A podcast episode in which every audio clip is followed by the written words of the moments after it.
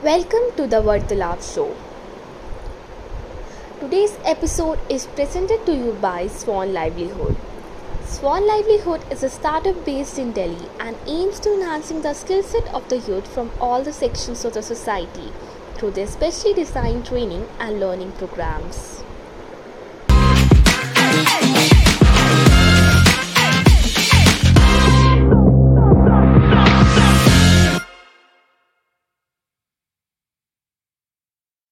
Hi, myself Mansi Khattar. I'm born and brought up in New Delhi, an aspiring social entrepreneur and a young change maker in Swan Livelihood. And I'm going to host the entire series of Vartalap, wherein we'll bring most of change makers in every episode of the series to get to know about their journey and their contribution towards sustainable development goals. And now it's time to welcome our special guest, Vinita Bakshi. She is an author and founder president of the non-profit organization Amra Foundation. Hi, Vinita ma'am. Thanks for joining us. How are you? I'm well. Thank you, Mansi and Meghana.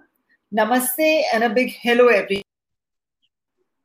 I'm okay, but you know, uh, last two years have been so tough, almost two, should I say? And um, uh, you know, just um, I mean, it seems that uh, with the third wave, as everybody is talking about, so I'm in anticipation of that. I'm saying that last two years, I mean, last year, including this year, seem very very tough for everybody to just then you know then just to say that i'm okay is like uh, a very uh, feeble response to your question but for the time being i mean one just has to work hard and stay sane Yes, exactly. Like these are so hard times of everyone uh, in some or the other way.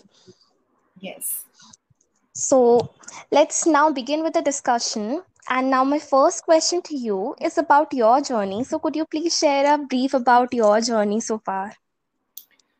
Uh, well, uh, Mansi, I'm a mother of two, a wife, a sister, a daughter, and an author with 31 Miles, my debut novel, which released in Jaipur Literature Festival.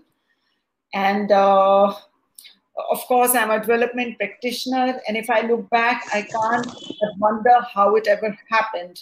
A shy and reserved person like me now talks so candidly so I've been a part of uh, Jaipur Literature Festival, uh, Bhopal Literature Festival, uh, London Stardust Show, and NDTV, uh, DD Metro, New York ITV Show, and Northeast Writers Forum, Chandigarh Literature Festival, Bhopal Literature Festival, World Book Fair, uh, Delhi Literature Festival, so and many other prestigious forums. But believe me, 10 years back, it was not the same. And in terms of personal achievements and success, last 10 years have been the most transformative years or the most transformative decade of my life. Uh, ever heard the term late bloomers? Well, you're listening to one, you're talking to one. When my daughter left to pursue her undergrad in US and son was in senior school, I got an opportunity to volunteer and associate with causes. And all of a sudden, a world which had always felt so distant and God knows was where, a figment of Bollywood imagination or only existed on celluloid was right before me. When I volunteered, I came across people suffering, isolation, inequality, lack of opportunity, marginalization of communities, urban slums, and endless amount of work to do in every direction. And believe me, I wanted to do it all in one single day because I just thought that how to uh, make things go, how to correct things, what can be done. And I felt I had to do something at least begin somewhere, somewhere small. I had a purpose, you know, suddenly maybe I was always looking for a purpose and now I had a purpose, a family which went, went beyond my own children, husband, parents, sibling in-laws, love and comforts. I had so far taken for granted in my life as entitled. And there were so many people who did not even have one or the other. And some had none of these. And thus began my decade of hard work and reaching out. In 2012, I registered Amra Foundation with Government of India I wanted to reach out and make difference in people's life who were suffering. Little did I realize its challenges and other limiting factors. There was lack of experience, exposure, and I'd straight walked out of comfort or cocoon of over two decades. And I wanted to do everything that came my way, change things, systems, lives. I don't know what all I wanted to change. Okay. I knew something in me had changed, you know. I mean, uh, all of a sudden, from a very protected environment, uh, you are going to this uh, big world outside. But I think I had determination, motivation, and desire, and ability to work hard. So, you know, we began by working on skilling women in marginalized urban communities towards employability and consumer rights. In 2013, also the seed of the book started forming in my head, you know, as I met more and more women. This was also the time when social media, especially Facebook, was entering our lives and homes and was pervading places hitherto considered too private or personal.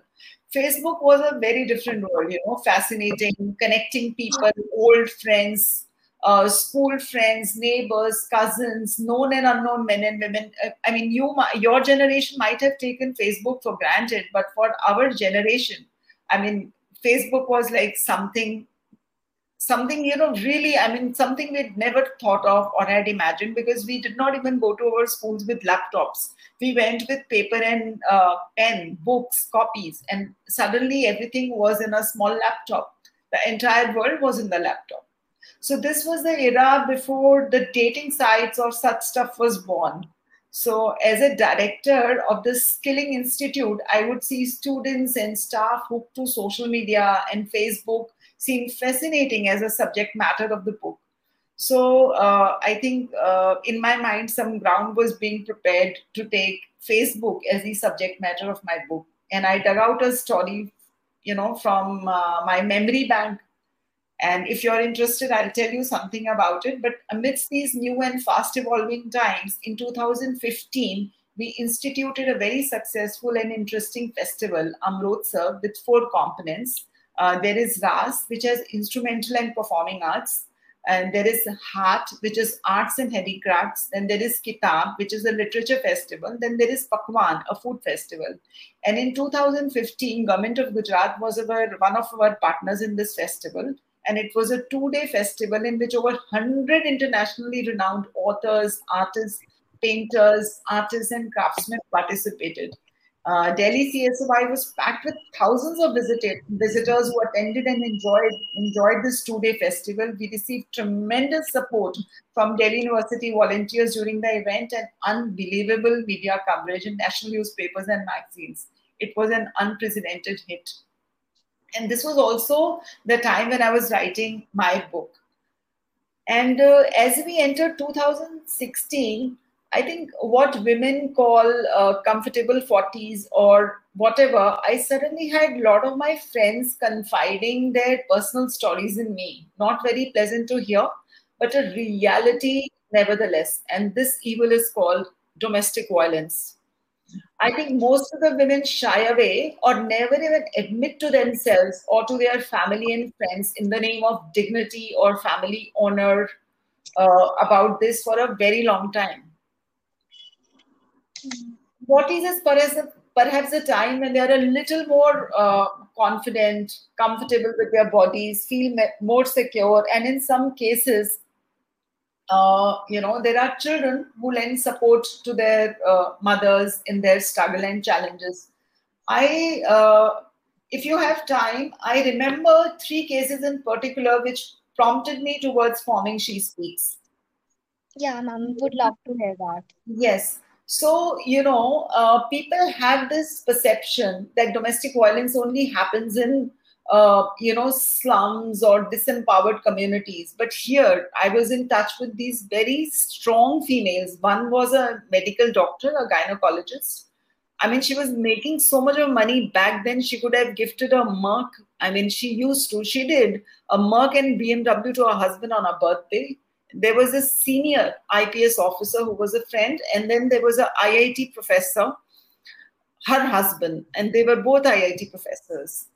Okay. And they were being beaten black and blue at home, and uh, you know they were uh, they had been uh, exposed to domestic violence for such a long time, and they hadn't uttered a word about it to anybody.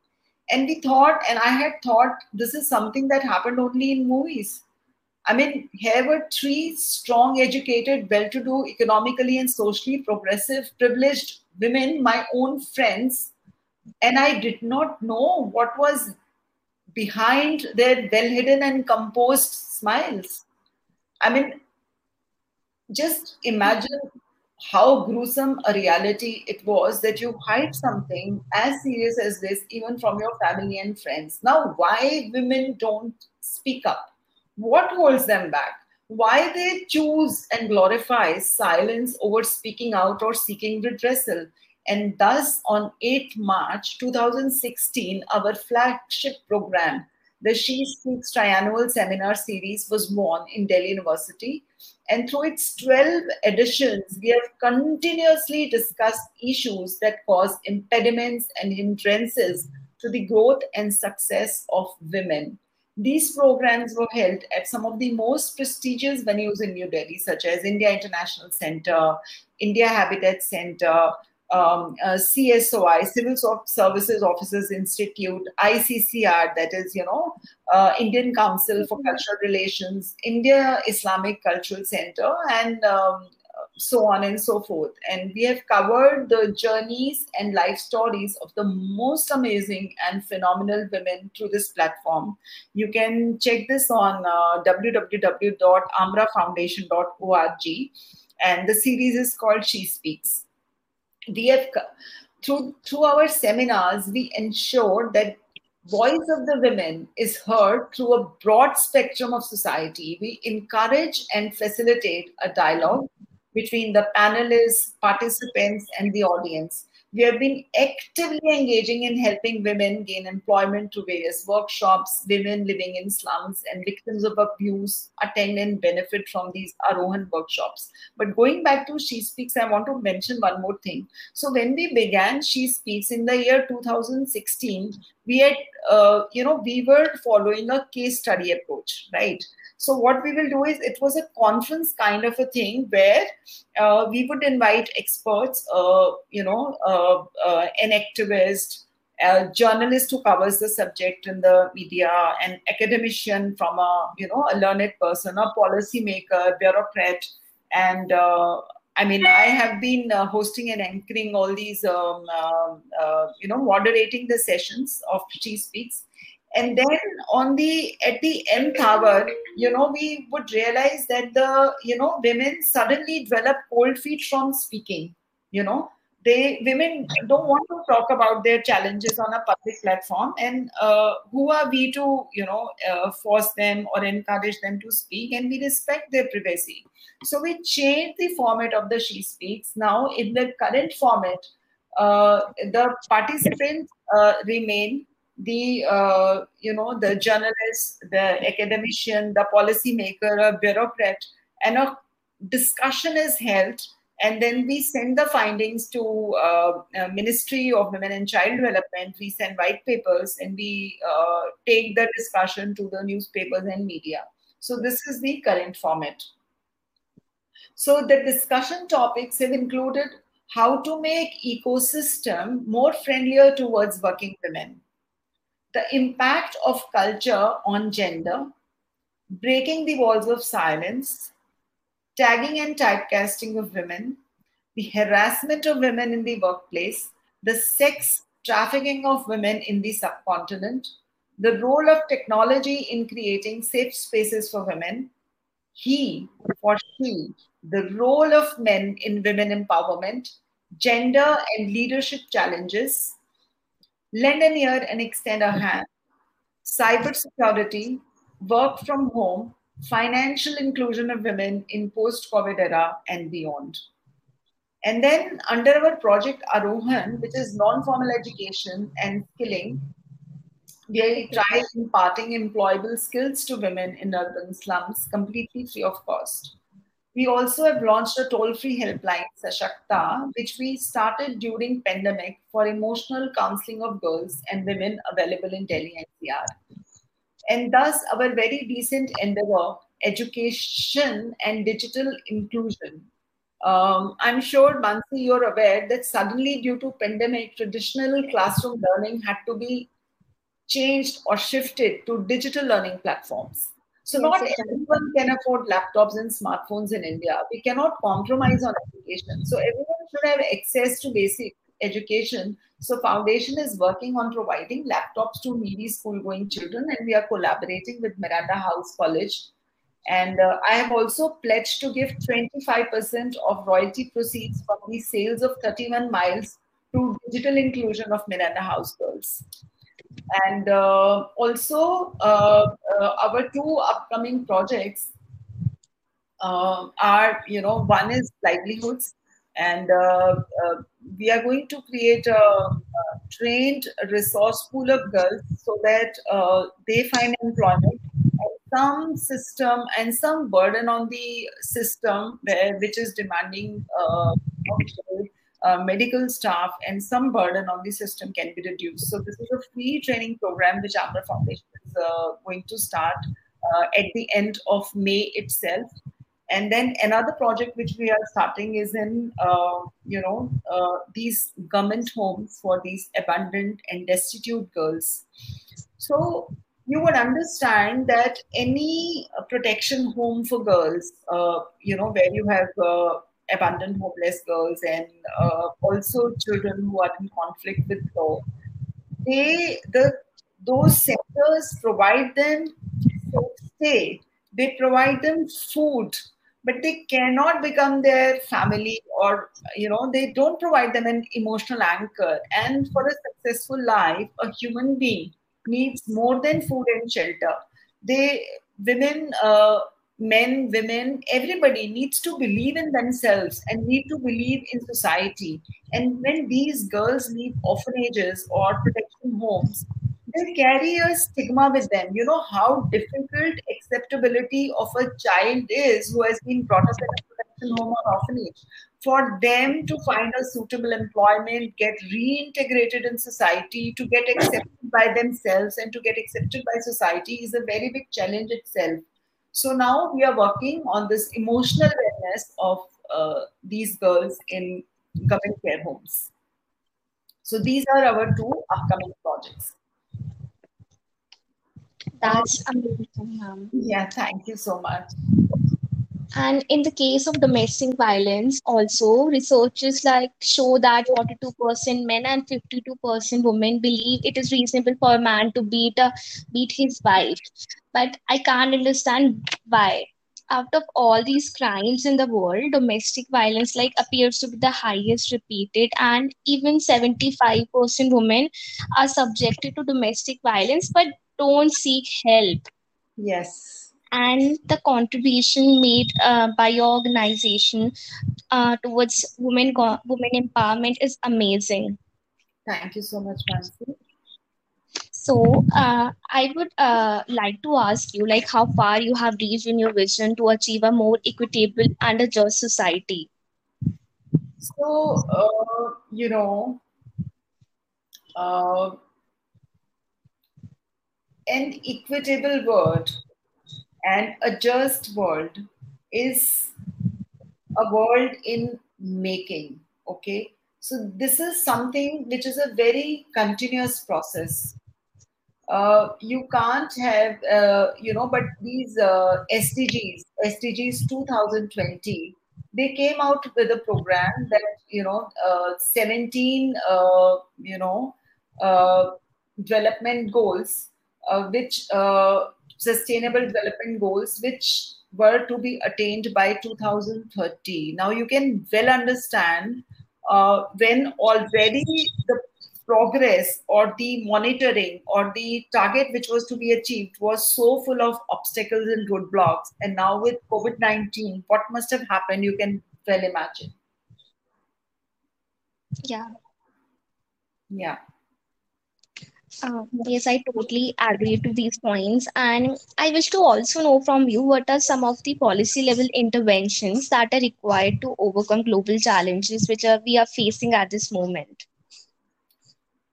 Uh, so, you know, uh, halfway through 2020 was markedly different than anything that could have been imagined uh, when UN and global partners launched the decade of action to deliver the sustainable development goals.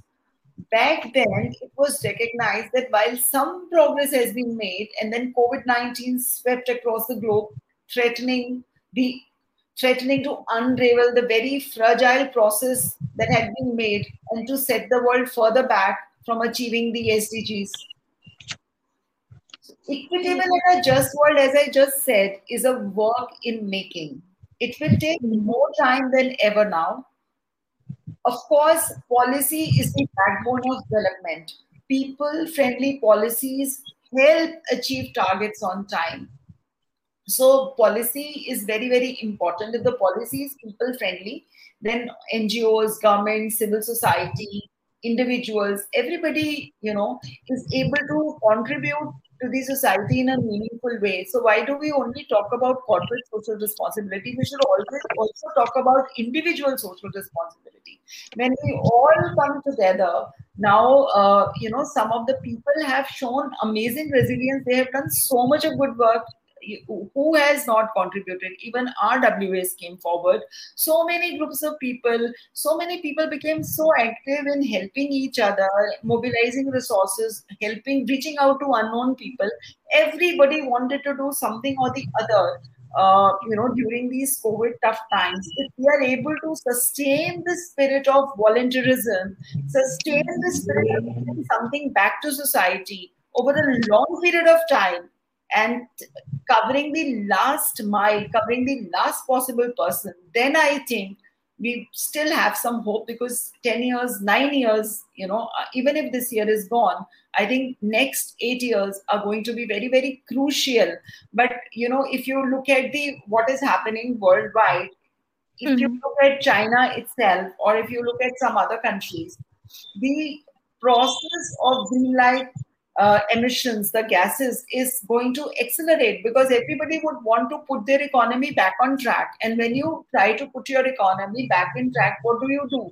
You have to give livelihoods to people. You have to, uh, uh, you know, create uh, employment you have uh, you need to uh, foster manufacturing so ultimately what is going to be harmed environment is going to be harmed again so if environment backtracks so many things uh, as a consequence of that backtrack.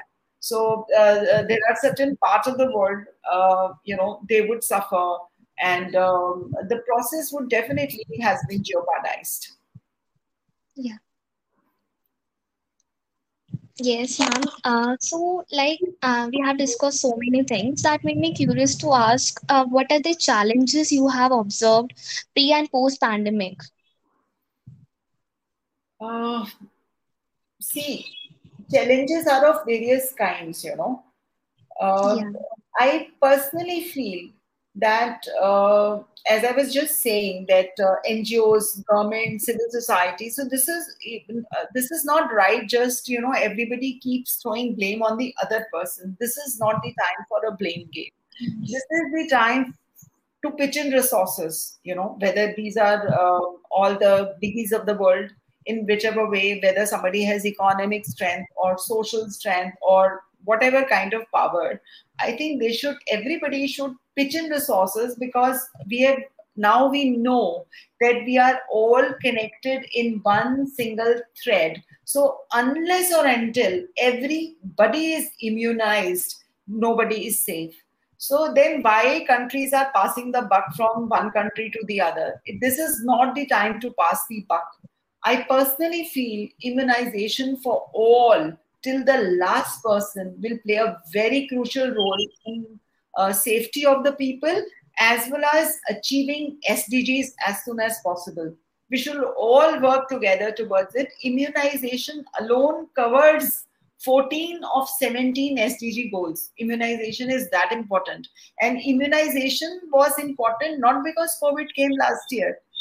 Immunization has always been the backbone of any development program because if you immunize your children, then they educate, then they are able to go to school, then they are able to eat food, then the communities are safe, then they are safe from so many types of syndromes and diseases. If children go to school, if they educate themselves, then obviously they earn. When they earn, then uh, of course they contribute to their families, they contribute to society. So it's a very, very vicious circle. And the end game is that immunization immunization is very important. It always was. So when I say immunization, I not only mean COVID, I also mean all types of immunization program that were happening in uh, that were happening for children in schools. Now, if you if the schools shut down, where are they going to be vaccinated? because so many there is so much of hunger in the world and these children were going to school because they were getting meals in school because they were getting immunized in school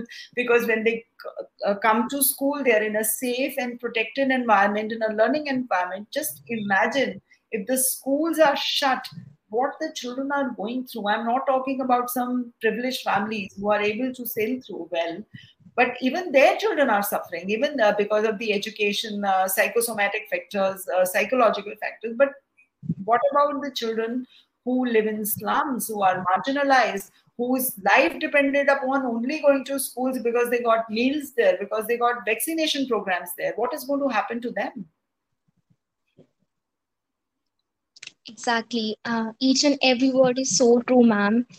Uh, also, I wish to also know from you how can we collaborate together to achieve the 2030 agenda of sustainable development goals? Uh, a sustainable society is one where all children receive a quality education, are vaccinated, drink clean water, are protected from violence and have equal opportunities to thrive.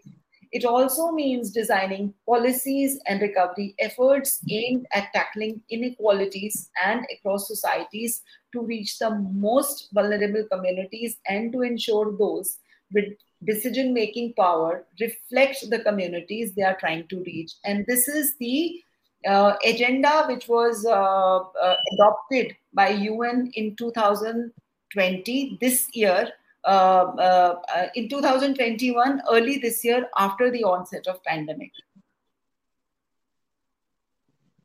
Yeah i totally agree with you.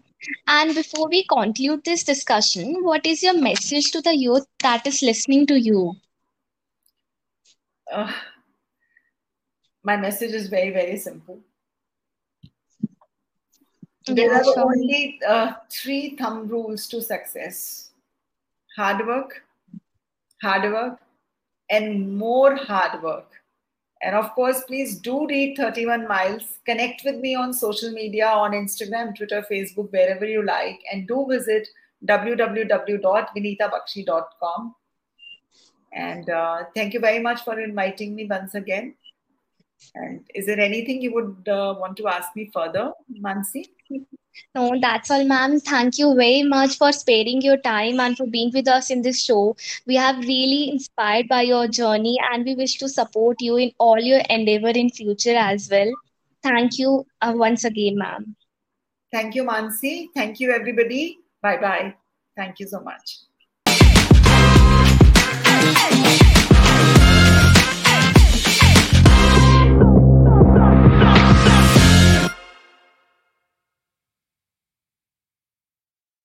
Thanks for listening to Vartalap. Before we go, show some love for your favorite podcast by leaving us a review on Apple Podcasts. Then stay tuned for next week, wherein we'll be in a conversation with a mentor and an experienced professor of one of the most prestigious B school in India. See you there.